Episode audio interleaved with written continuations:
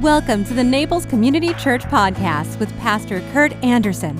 Thank you for joining us today. We hope you find this sermon inspires you, builds your faith, and gives you perspective to see God moving in your life. We trust God has great things in store for you. Enjoy today's message. Our Father, your Son demonstrated humility. What we call the triumphal entry was, in fact, a, a powerful demonstration of the depths to which you would go to enter our hearts and lives. We ask, O oh Lord, that you might humbly enter in, even now as we pray in Jesus' name. Amen.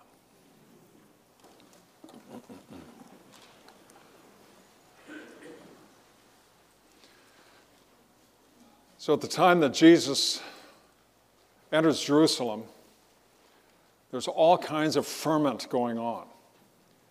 Those who are in power are just livid. They can't stand it. Not only are people going after Jesus, they're following Jesus, they're hearing about what he's done, and, and then they're also have, they also have heard about the raising of Lazarus. People are flooding the, the city of Jerusalem because of the, the, pa- the Passover feast. And they want to see Jesus and they want to see Lazarus. And the leadership, the denominational leadership, whatever we might want to call them, they are just, they realize that their power, their power is being threatened by, by Jesus and who he is. And so they, they don't like what they're about to see on that particular day. I think that Darlene may be here. Darlene is here. Okay, good. So let's, let's, Darlene, come on up. And Darlene is a recipient of the Gary Bruton Scholarship, and she's been on our prayer list for a long time. So, Darlene, we're so glad you're here.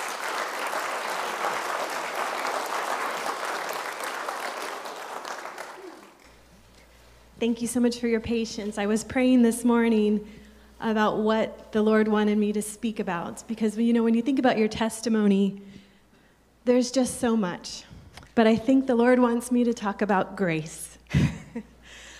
um, I was supposed to be here at 10, and I thought service started at 10:30. So, thank you for your grace and mercy and patience. Um, my journey started four years ago. Well, it started long before that. But Easter weekend, four years ago, April 3rd, 2018, I had encounter with the living God. It culminated in 10 years of alcohol that just started as a glass of wine before bed to take off the edge, and then two glasses of wine, and then three glasses of wine, and then a bottle of wine. But I was still very functional. I did healthcare emergency management and disaster preparedness, and all of that would just race through my head at night. and truly, I had never dealt with some of the traumas from childhood. And one bottle of wine led to two bottles of wine at night on the weekends and that caused my liver to, uh, to say it had had enough. And yet I was able to go to work and be fully functional. My boss had no idea, but my family was falling apart. My marriage began to crumble. My three children decided that they were just tired of mom messing up Easter and Christmas. Mom, why can't you be sober for holidays? You know, but if you look on the outside, we had the white picket fence and everything looked perfect, you know. We just had the perfect family. But what what they didn't realize was that when I was um, when I was in eighth grade, I, I experienced a, a really bad tragedy that that um, that I never got counseling for. And so, deep down in my heart, I just pushed that down and was really trying to drink that away. So, fast forward to 2018, Easter weekend, and I went to a Messianic Jewish um, Seder meal. Have you heard of that before? And one of my friends uh, had invited me, and I drove there drunk. By the grace of God, I've never had a DUI, I've never been to prison, I've never been to jail. So, in my pride, I thought I didn't have a problem. I thought it was fine. But it was pretty evident that that um, the facade was over, that, that everything was kind of shattering. Everything that I tried to do to control my life was not working anymore. I couldn't, couldn't hold it all together, couldn't control it anymore. And so that Easter weekend, four years ago, my best friend had the bravery to come into my room when I was, when I was at my very worst at the lowest of the low. And she said, What are you doing, darling? And I said, Just, just leave me alone and let me die. I felt unloved, uncared for, not valuable, rejected.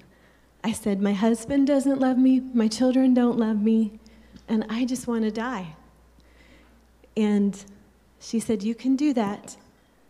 You can lay there and die and have a pity party for yourself and feel sorry for yourself, or you can pick up your mat and walk. And when she said those words, I'd been in church enough to know that there was a man that had an encounter with Jesus, and Jesus said, You can pick up your mat and walk. And that moment, that man had a choice to walk by faith, to pick up his mat, to choose a different life, to receive his miracle, or lay there and continue to have a pity party for himself. And in that moment, by the grace of God, something clicked in my heart, and I did. I picked up everything. I got an airplane the next morning, flew to Florida from um, Columbus, Ohio. And strangely enough, it was the worst thunderstorm I'd ever experienced in my life. The windows of my best friend's house were shaking. There was a tornado that went through after my plane got off the air. A tornado went through my neighborhood, went through the church that we used to attend, by my kids' high school, and almost hit my mother-in-law's house. So it was definitely a spiritual spiritual battle because the enemy knew that if he could take me out, that he could take my family out, and many people, even though I felt unloved, uncared for, unwanted, unseen, that all of these people that really truly love me that I had no idea um, would have been impacted. And so I came into April um, 26th of 2018 to St. Matthew's House and um, started to peel back the layers of trauma and pain and hurt that uh, I had experienced and really received true healing. So it was a, a one-year recovery program and um, I'm so thankful that not only am I just sober, I have, I'm experiencing an abundant life that I never knew possible. Coming out of that, I needed to start over. Um, unfortunately, my ex-husband, uh, my husband decided that he no longer wanted to continue with the marriage. He's still in his addiction to alcohol. Um, so I had to start over. And rather than returning to the same place and the same friends and the same um, situation that I was in before, um, I was able to receive the Gary Bruton Scholarship. And instead of um, getting back into my previous career, I was able to start over as a, as a single woman. And I have um, used it to receive my Florida real estate license. And I just want to thank everybody in this congregation for your support of uh, people like me that um, need a hand up, not a hand out, and have supported the Gary Bruton Scholarship for people like me to start over, to receive the abundant life that, that Jesus died for us. And so, um, since then, since receiving the Gary Bruton Scholarship in um, 2019, I've been able to, this lifestyle has allowed me to go to um, Guatemala on a missions trip. and uh, share the good news of Jesus Christ to those people there, um, to share how God can break free even cities and towns of people that are stuck in addiction to alcohol. Um, I went to South Sudan and to Uganda in Africa. I've been able to speak about women empowerment programs to the ladies there that have been just caught in um, just cycles of poverty and hopelessness, and I've been able to share my experience of hope with them. So, your generosity is even going to other continents. So, I just want to thank you very much. God bless you.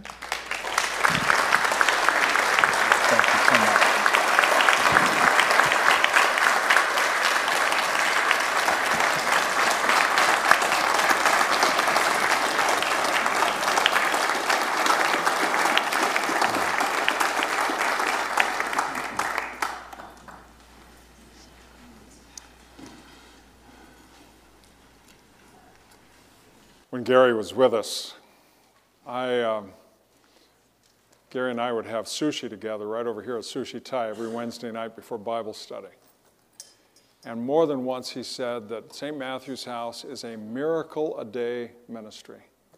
And this is just one of the miracles, just one. And uh, it, is, it is a great work, and we're, Darlene, thank you so much for coming. We so appreciate it and sharing your story. I am glad we don't have those um, mugshots of you. That never happened. We, we got, uh, we got mugshots of a lot, of the, a lot of the graduates, but thank you so much. Yes, it is by the grace of God. And um, it is the grace of God that, that enters our lives, even as our Lord entered the city of Jerusalem and made his life available for all flesh. So let me go to the text from the 12th chapter of John. I've already indicated that the city was full of tension because of who Jesus was and because Lazarus was alive. And all these people from all over the place had come to see them. The next, day, the next day, the news that Jesus was on the way to Jerusalem swept through the city. A large crowd of Passover visitors took palm branches and went down to the road to meet him. They shouted, Praise God, blessings on the one who comes in the name of the Lord. Hail to the King of Israel. Jesus found a young donkey and rode on it, fulfilling the prophecy that said, Don't be afraid, people of Jerusalem. Look, your king is coming, riding on a donkey's colt. His disciples didn't understand at the time that this was the fulfillment of prophecy. But after Jesus entered his glory, they remembered what had happened and realized that these things had been written about him. Many in the crowd had seen Jesus call Lazarus from the tomb, raising him from the dead, and they were telling others about it. That was the reason so many came out to meet him, because they had heard about this miraculous sign. Then the Pharisees said to each other, There's nothing we can do. Look, everyone has gone after him. May God add his understanding to this hearing of his word. So, yes, the disciples don't know what's going on. Soon before this, James and John talked to Jesus, or they sent their mother to talk to Jesus to try to get seats of glory that one might sit on his right hand and one on his left. They just didn't get it. They thought it was going to be an exchange of power, the power of the, the ruling elite or their power they still thought in those terms that this is all just about the power of this world as it's exercised again and again and again. We had a question in my Revelation class the other day Do I think that this is the new world order? And my response was that this is the old world order. This is the way it has always been. What we see going on all over our world is the way it's always been. And the disciples, that's all they knew. So this story is attested in all four Gospels. And so, patching some of this all together, Jesus sends two of his disciples out to find the ride into Jerusalem. Now, at the same time, Pilate has come into town with all the, the hoopla of the Roman Empire. And likewise, Herod has come into town from his winter palace. And so they all, they all come in in these glorious parades. And when, when Jesus sent out two of his disciples, I wonder if the two that he sent out were James and John. Those two that wanted to sit on his right hand and on your left. And when they went, I'm sure they thought they were supposed to go get a convertible Bentley or a Lincoln or something like that, something where Jesus can sit on the back and wave to the people. But instead, Jesus said, No, there's a car dealer just outside of town, and they got flags out front, and they got one of those wobbly man that's uh, out there. When we went by there, I saw a 1984 Mustang convertible. Get that. Get a donkey. Don't get a white charging steed. Don't get a brilliant black thoroughbred. I'll get a donkey. When Jesus gets on, donkeys are not big. They're not mules. They're not cross between a horse and a donkey. It's a donkey. Jesus gets on,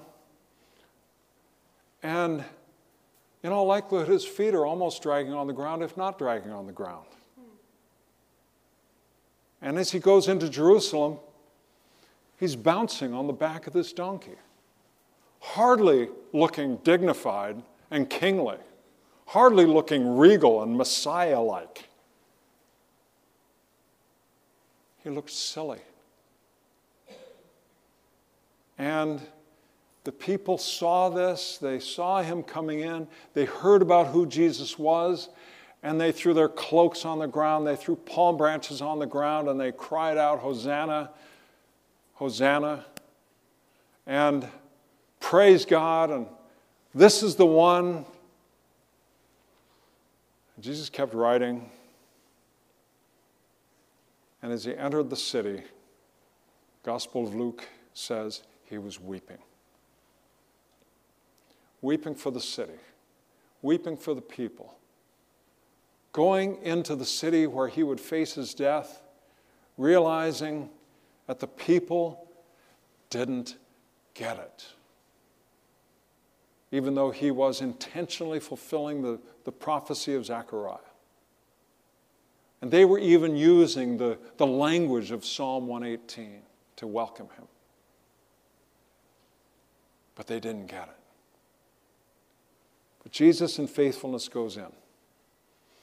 And the ruling elite was so angry, so threatened because what they were facing was a, a truth about the identity of Jesus that they couldn't deal with. The truth is that he was this one who had healed, and not just healed, but he had raised Lazarus. And along with that was his claim to be God. That's why they wanted to kill him. But he wasn't like the other Messiah types, as I said earlier. He wasn't making a de- declaration, I'm the Messiah, I'm the one you're looking for. He spoke in symbolic terms. And there is no more powerful symbolic lesson than Jesus riding in to Jerusalem on the back of that donkey. And the people still don't get it. They still think he's going to be just like the other governing authorities. I want to borrow a little bit from two articles that I read this week, and I'm going to change, change it up a little bit. One was Elon Musk. He made a, an interesting statement this week. He said, Do we want a humorless society that is simply rife with condemnation and hatred? At its heart, fill in the blank, oligarchies, you know, those concentrations of power, totalitarians, etc. At its heart, that is div- divisive, exclusionary, and hateful. It basically gives mean people a shield to be mean and cruel, armored in false virtue. That describes the power elite of Jerusalem, armed with false virtue.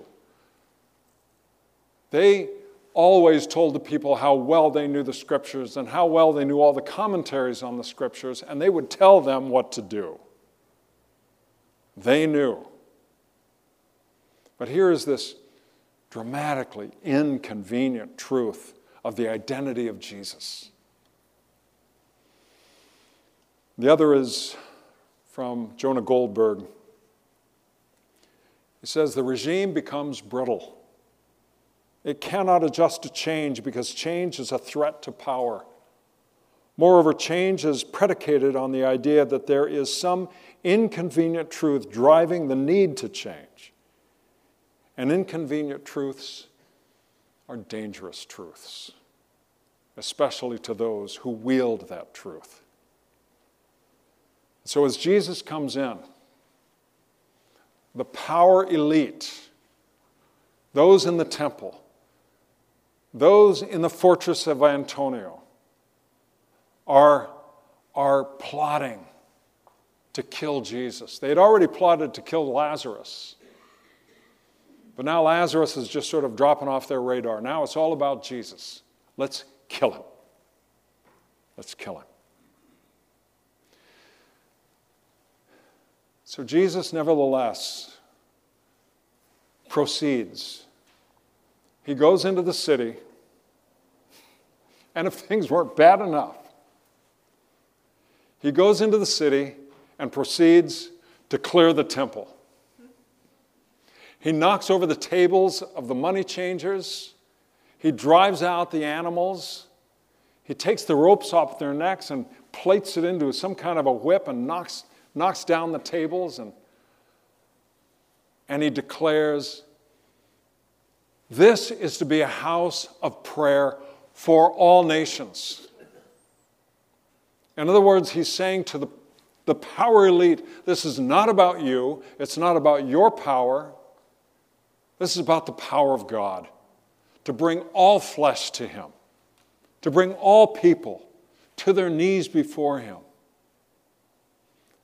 As the Apostle Paul later would declare, that the hope of the church is that at the name of Jesus, every knee would bow and every tongue confess.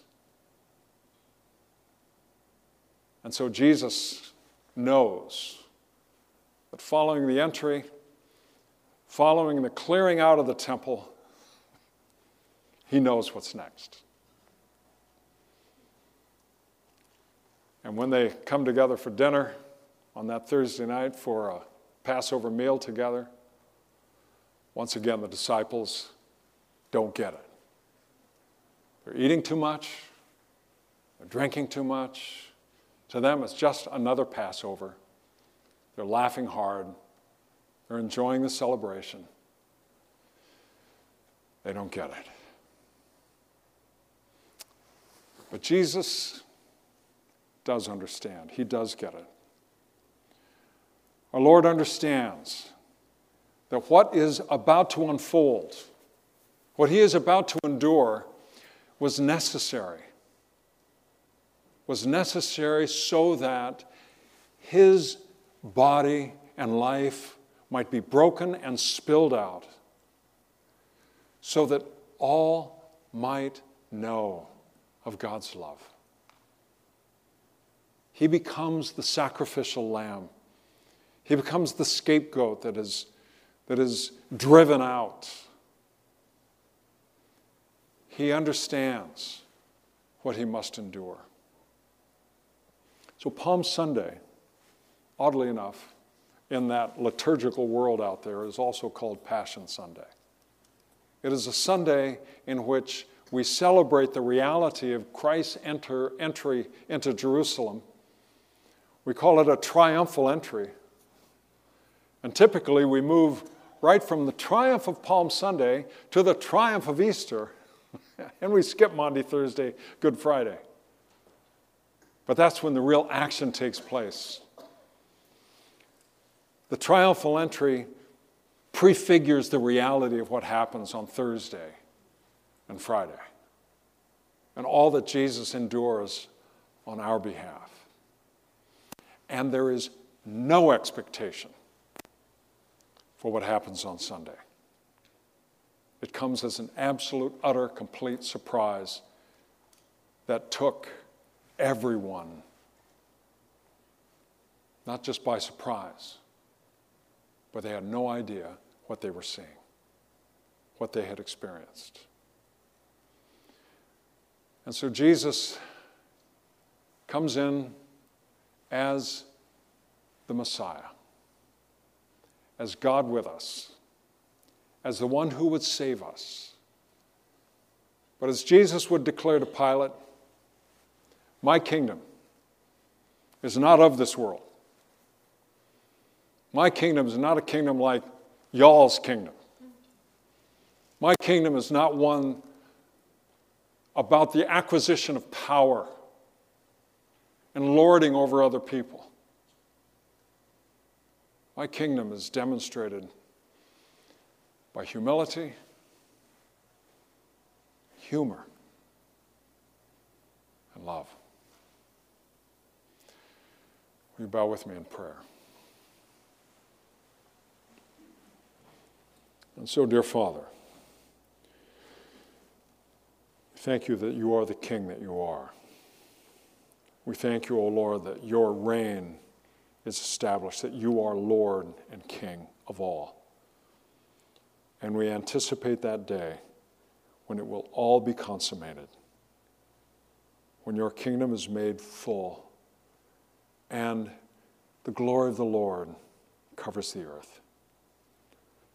Lord, until that time, your kingdom lives and thrives through us, through your people, through transformed hearts that gives rise to transformed lives. And we thank you, O Lord, that you have claimed us as your own. We pray in Jesus' name. Amen. If you enjoyed today's podcast, there are a few things you can do. Be sure to subscribe, rate, and review this podcast. For more information, you can visit us online at www.naplescommunitychurch.org. If you happen to be visiting Naples, please drop in for our Sunday service at 10 a.m. We'd love to meet you. Thanks again for joining us. Have a fabulous day.